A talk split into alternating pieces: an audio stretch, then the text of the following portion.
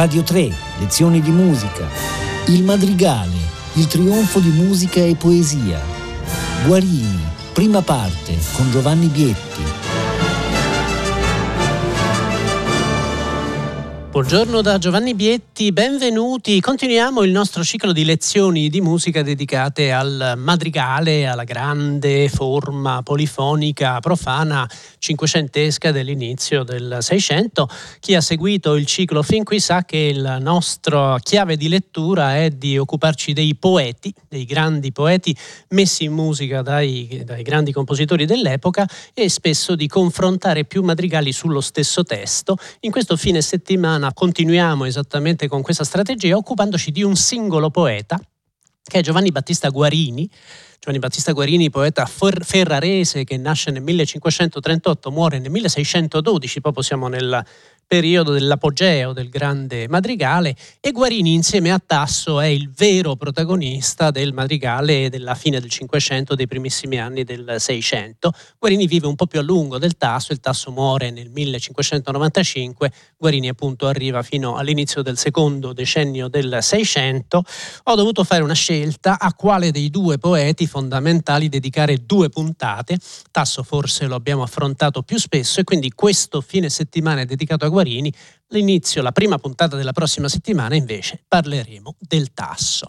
Guarini è noto nella storia della letteratura, ciò che noi ricordiamo di Guarini è soprattutto questo grande poema pastorale, il Pastor Fido, che viene pubblicato nel 1589, ma in realtà Guarini era già ben conosciuto come poeta, pubblicherà una serie di rime nel 1598, ma molte di queste rime erano già conosciute da decenni e lo sappiamo proprio, ce ne rendiamo conto, attraverso il primo brano, il brano a cui dedichiamo la puntata di oggi, che è un madrigale proprio, quindi un pezzo scritto per essere messo in musica, è un madrigale di argomento piuttosto licenzioso, erotico addirittura, questo madrigale si intitola Tirsi morir volea, Beh, ve lo leggo per cominciare, perché capite benissimo qual è la caratteristica dello stile di Guarini, perché fosse così apprezzato dai musicisti, ma non solo, è uno stile secondo appunto le caratteristiche dell'epoca, uno stile ricco di metafore, ma uno stile anche molto sensuale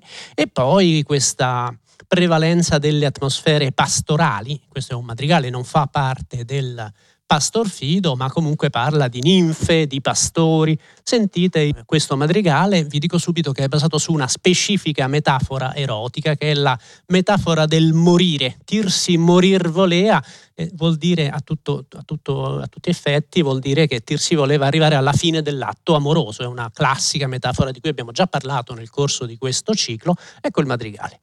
Tirsi morir volea, gli occhi mirando di colei che adora.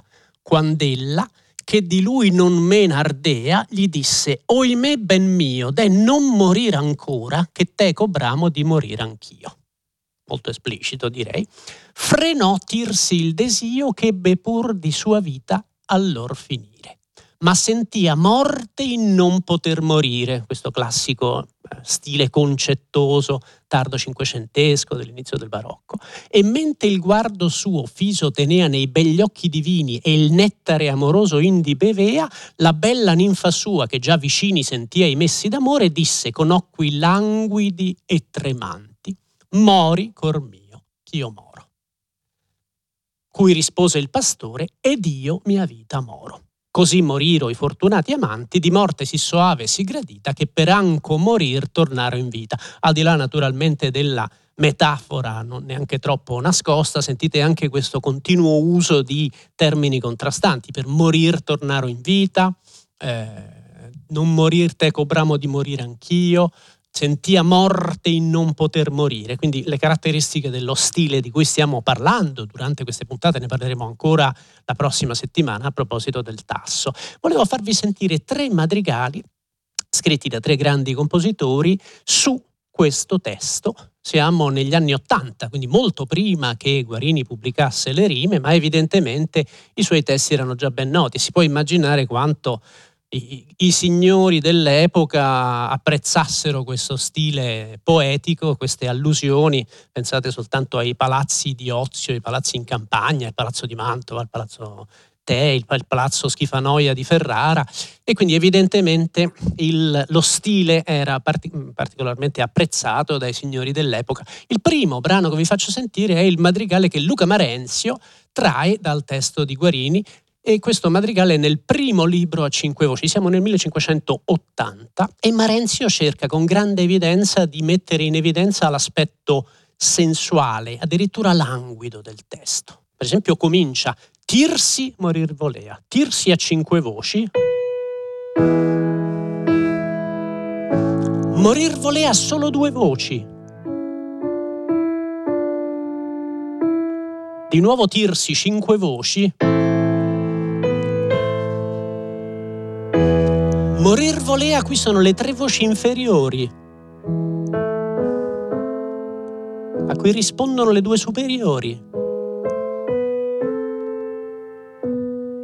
Quindi c'è tirsi e morir volea, questa alternanza e soprattutto questo languore, che naturalmente è un languore beh, molto esplicito dal punto di vista di ciò di cui parla il testo, che attraversa l'intero brano. Sentirete per esempio Mori ben mio, che teco bramo di morire anch'io, anch'io, anch'io, anch'io viene ripetuto in continuazione, echeggiando con questo spegnersi, questo languire, e lo stesso sarà più avanti disse con occhi languidi e tremanti, mori cor mio, ch'io moro, ch'io moro, ch'io moro, chi moro, le rispose il pastore, Dio mia vita moro.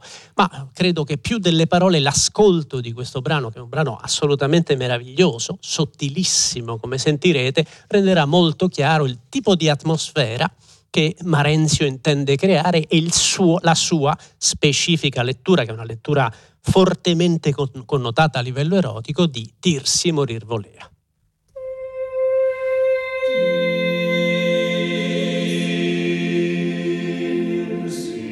Solo due voci? Di nuovo cinque voci?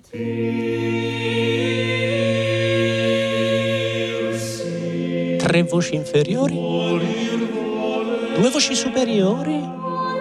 Perché questi echi, gli occhi mirando,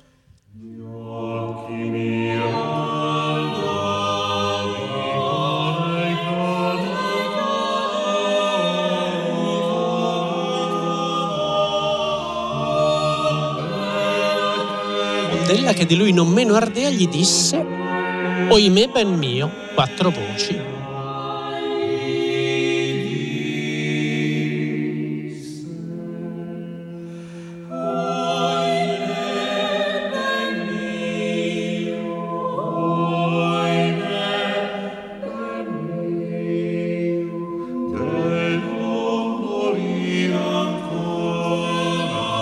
gioco di echi continuo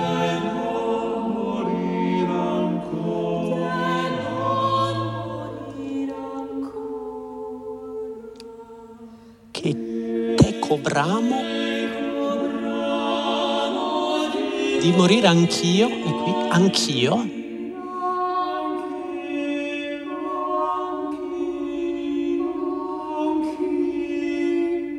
e lo ripete.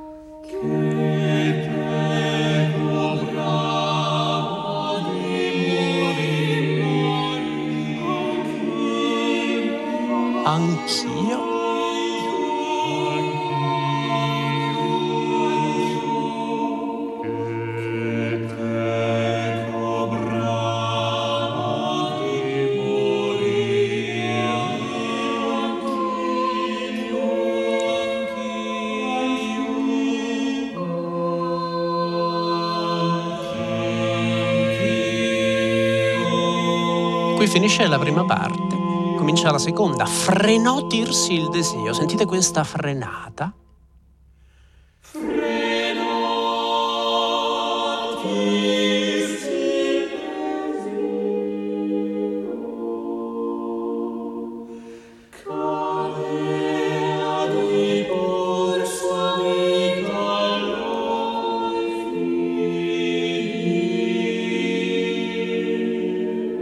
sentì a morte in non poter morire.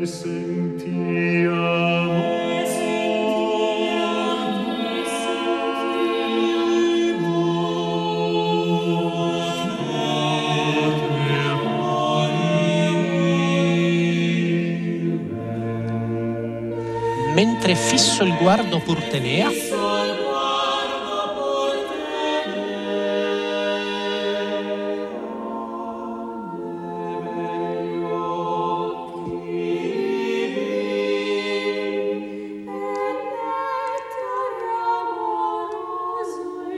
La bella ninfa a cinque.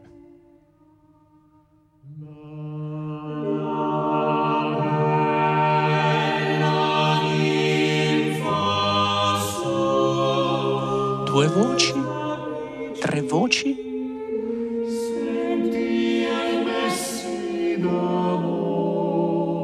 Due voci.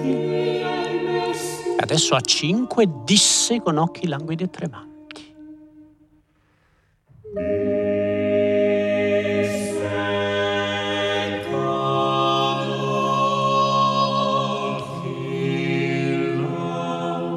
Il languore? nuovo gioco di echi, Mori cor mio.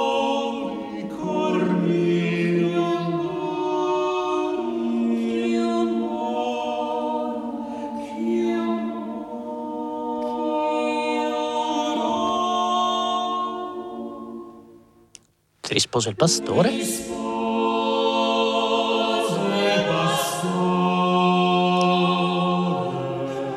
Ed io mia vita Qui sentite l'intreccio delle voci?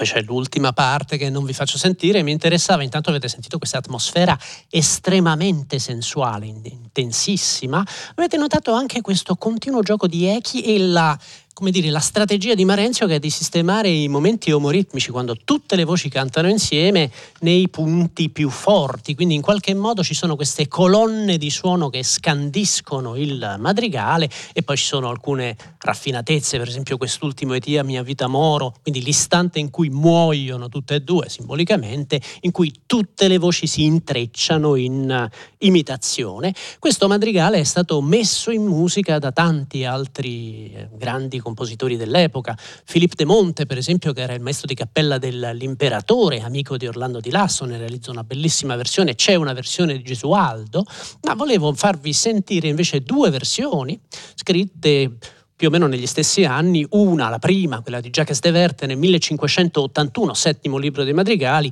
e poi c'è una versione pubblicata postuma di Andrea Gabrieli, grande compositore veneziano, che sono molto diverse, totalmente diverse. Sono in entrambi i casi dei dialoghi, quindi il dialogo dei due amanti è proprio realizzato attraverso la divisione delle voci, sono dei dialoghi e la cosa interessante per esempio è che la voce della ninfa, lei è sempre realizzata, inverte in maniera proprio esclusiva, attraverso l'uso delle tre voci acute sono sette voci, quindi quattro voci più tre essenzialmente. Le tre voci acute alludono, anzi probabilmente questi madrigali sono senz'altro dedicati a uno degli ensemble più celebri, forse il più celebre ensemble musicale di quest'epoca, della fine del Cinquecento, il cosiddetto Concerto delle Dame Ferraresi tre dame, tre donne che cantavano, a quanto pare realizzando dei virtuosismi straordinari e queste tre donne diventano famosissime, a loro vengono dedicati interi libri di madrigali, raccolte diversi. Le tre dame erano due mantovane, Laura Peperara e Livia d'Arco e poi la terza era una dama ferrarese che guarda caso era la figlia di Guarini, si chiamava Anna Guarini e il concerto delle dame diventa, come vi dicevo, celeberrimo. Tutti i compositori dell'epoca scrivono per queste tre donne. Credo che il, nel madrigale di Vert, Tirsi morir volea, questo uso della divisione del gruppo di sette voci in, in, due gruppi sia particolarmente evidente. Sentirete anche che a Verte non interessa a fondo questa sensualità di Marenzio. Ci sono madrigalismi più evidenti. Per esempio, Marenzio non mette in evidenza un istante specifico del testo che è disse con occhi languidi e tremanti. Invece, per esempio, Verte scrive con occhi languidi e tremanti tremanti, quindi c'è proprio il tremolo, c'è un madrigalismo più, più specifico, più chiaro, ma è interessante confrontare questi due capolavori, sono due madrigali assolutamente meravigliosi, per vedere come un compositore, Marenzio, più giovane di Vert, nel 1580 vada proprio nella, direz- nella direzione della esasperazione erotica, della, della languidezza. E invece Vert è molto più interessato a un aspetto strutturale, il dialogo non ci sono divisioni in questo madrigale, quello di Marenzio è diviso in tre parti, quello di Verte invece è interamente durchkomponiert, come si dice. Beh, intanto lo ascoltiamo, vi aiuto come sempre durante l'ascolto, soprattutto a identificare le voci dei due protagonisti, c'è il narratore, generalmente affidato alle quattro voci gravi, c'è lei, le tre voci acute, c'è lui che di nuovo è il le voci gravi, le voci maschili e sentirete che il primo istante in cui tutte e sette le voci si riuniscono è la parte conclusiva del madrigale. Così morirono i, fun- i, fortunati amanti, di morte si soave, si gradita, eccetera. Questo è il primo istante in cui tutte e sette le voci si riuniscono. Quindi ascoltiamo Tirsi morir volea di Jacques de Vert, 1581.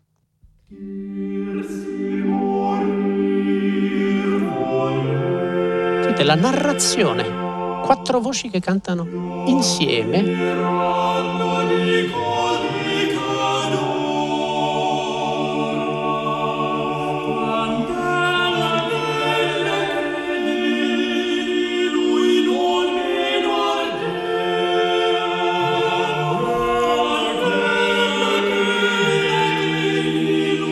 non meno ardea, gli disse, ahimè ben mio, eccola.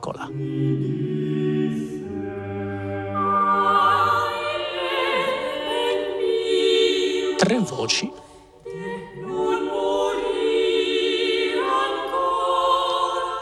Che te cobramo di morire anch'io.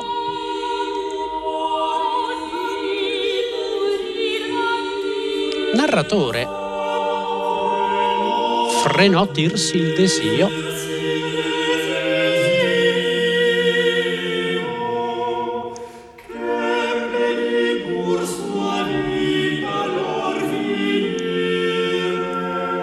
sentì a morte e non poteva morire.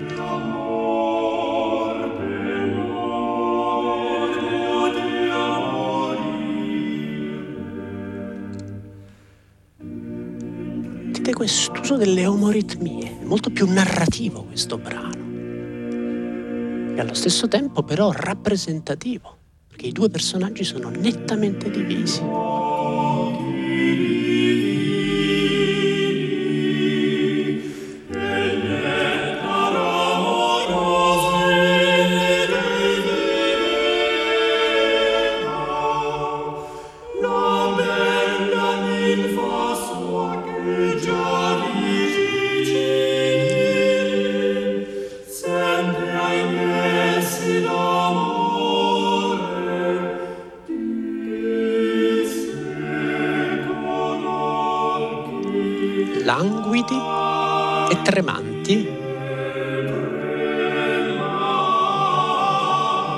Mori cor mio, lei,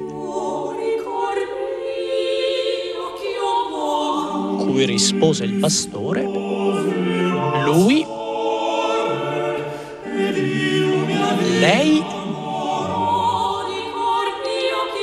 lui,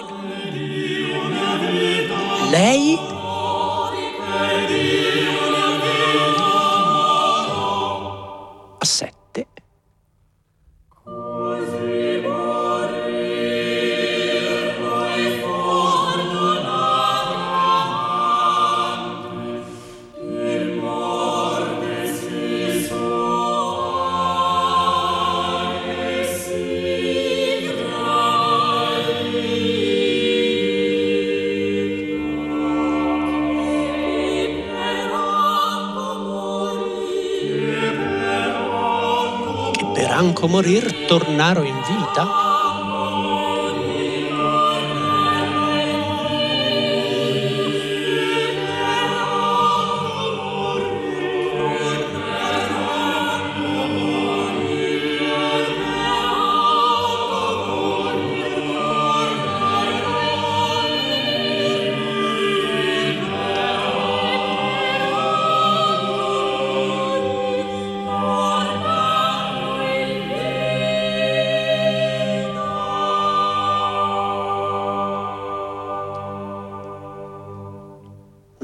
Capolavoro, un altro pezzo stupendo, come avete sentito, completamente diverso. Ciò che interessa a Verti in qualche modo è l'architettura complessiva.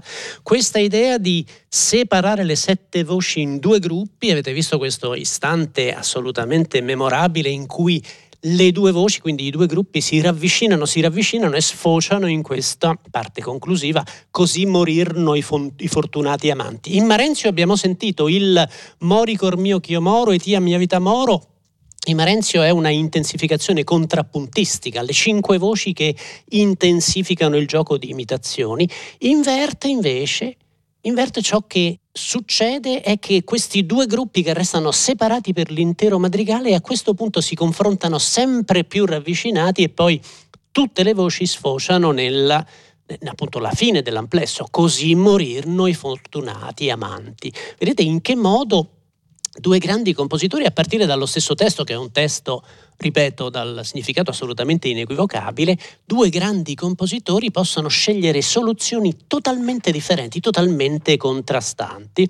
Vi ho parlato del concerto delle dame, queste tre voci, queste tre leggendarie voci femminili. Va detto che il duca di Ferrara, Alfonso, Alfonso d'Este aveva già cominciato a formare un ensemble soltanto femminile fin dagli anni 70, ma prime, le, i primi membri di questo ensemble non erano delle professioniste, erano delle nobildonne della corte ferrarese, le sorelle Bendidio per esempio.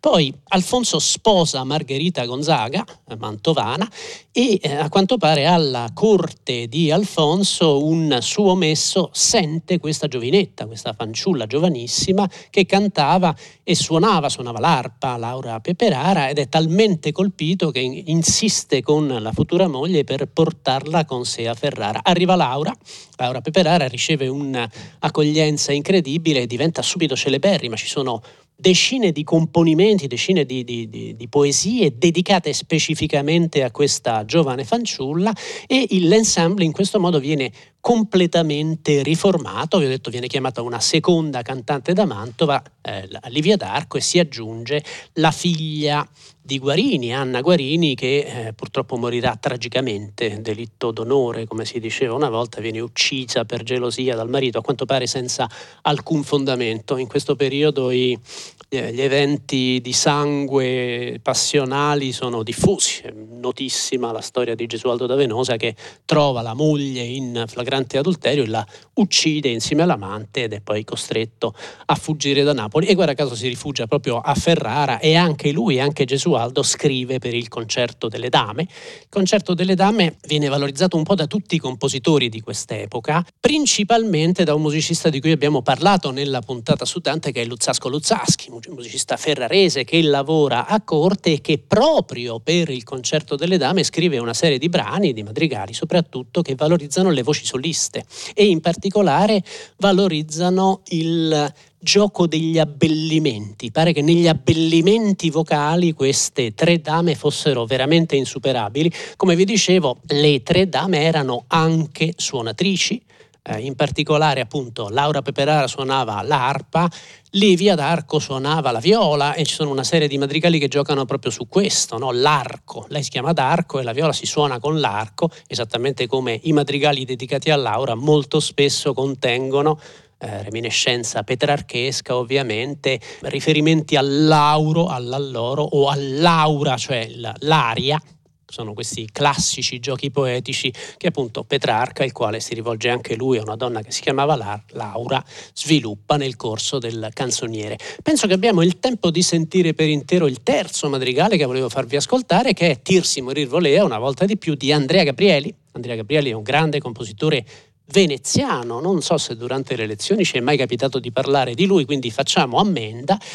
È un madrigale, guarda caso, a sette voci, proprio come quello di Vert, e ha moltissimi elementi in comune con quello di Vert, anche se, come sentiremo, i due personaggi non sono altrettanto nettamente differenziati sono degli istanti in cui per esempio è il narratore, ha, eh, le, le, tre voci acute eseguono diciamo, frasi affidate al narratore, gli stessi madrigalismi, quindi gli occhi languidi e tremanti, ma eh, con un compositore veneziano è più normale, in qualche modo è più scontato pensare a una suddivisione in gruppi vocali perché la tradizione veneziana aveva sviluppato quella che si chiama la tecnica dei cosiddetti cori spezzati. Spero che abbiamo il tempo di sentire per intero questo madrigale, vi seguo durante l'ascolto, ne approfitto, vi saluto, vi auguro una buona giornata e domani continueremo a parlare dei madrigali su poesie di Giovan Battista Guarini. Buona giornata da Giovanni Bietti.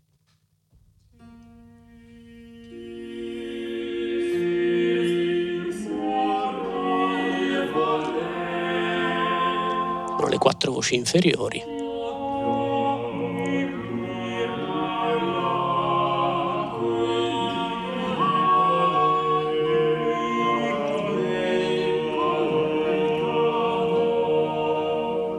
Quandella.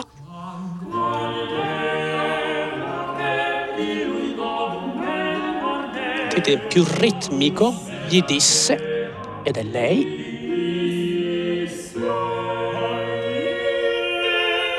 Oime ben mio, tre voci superiori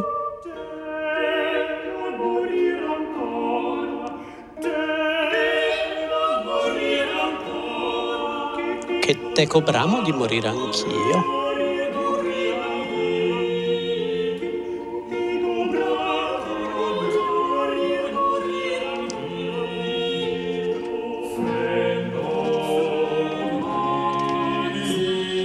Frenò tirsi il desio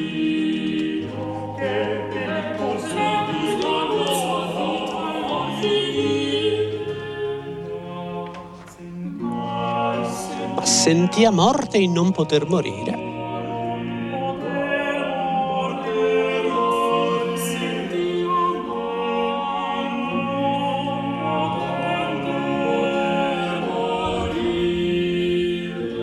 E mentre il guardo suo, e queste però sono le tre voci acute,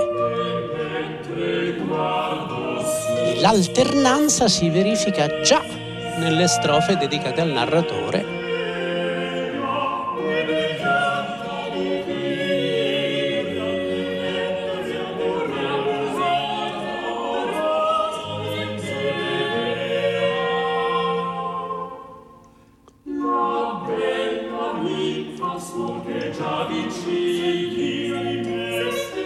l'alternanza è molto più intrecciata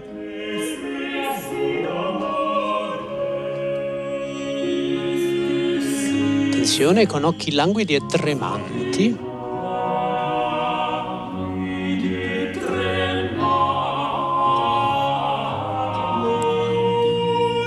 Mori cor mio, e questa è lei, le voci acute.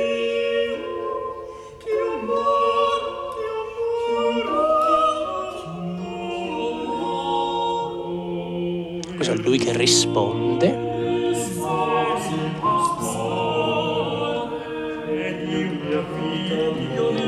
Io Dio, mia vita moro, fine. A sette.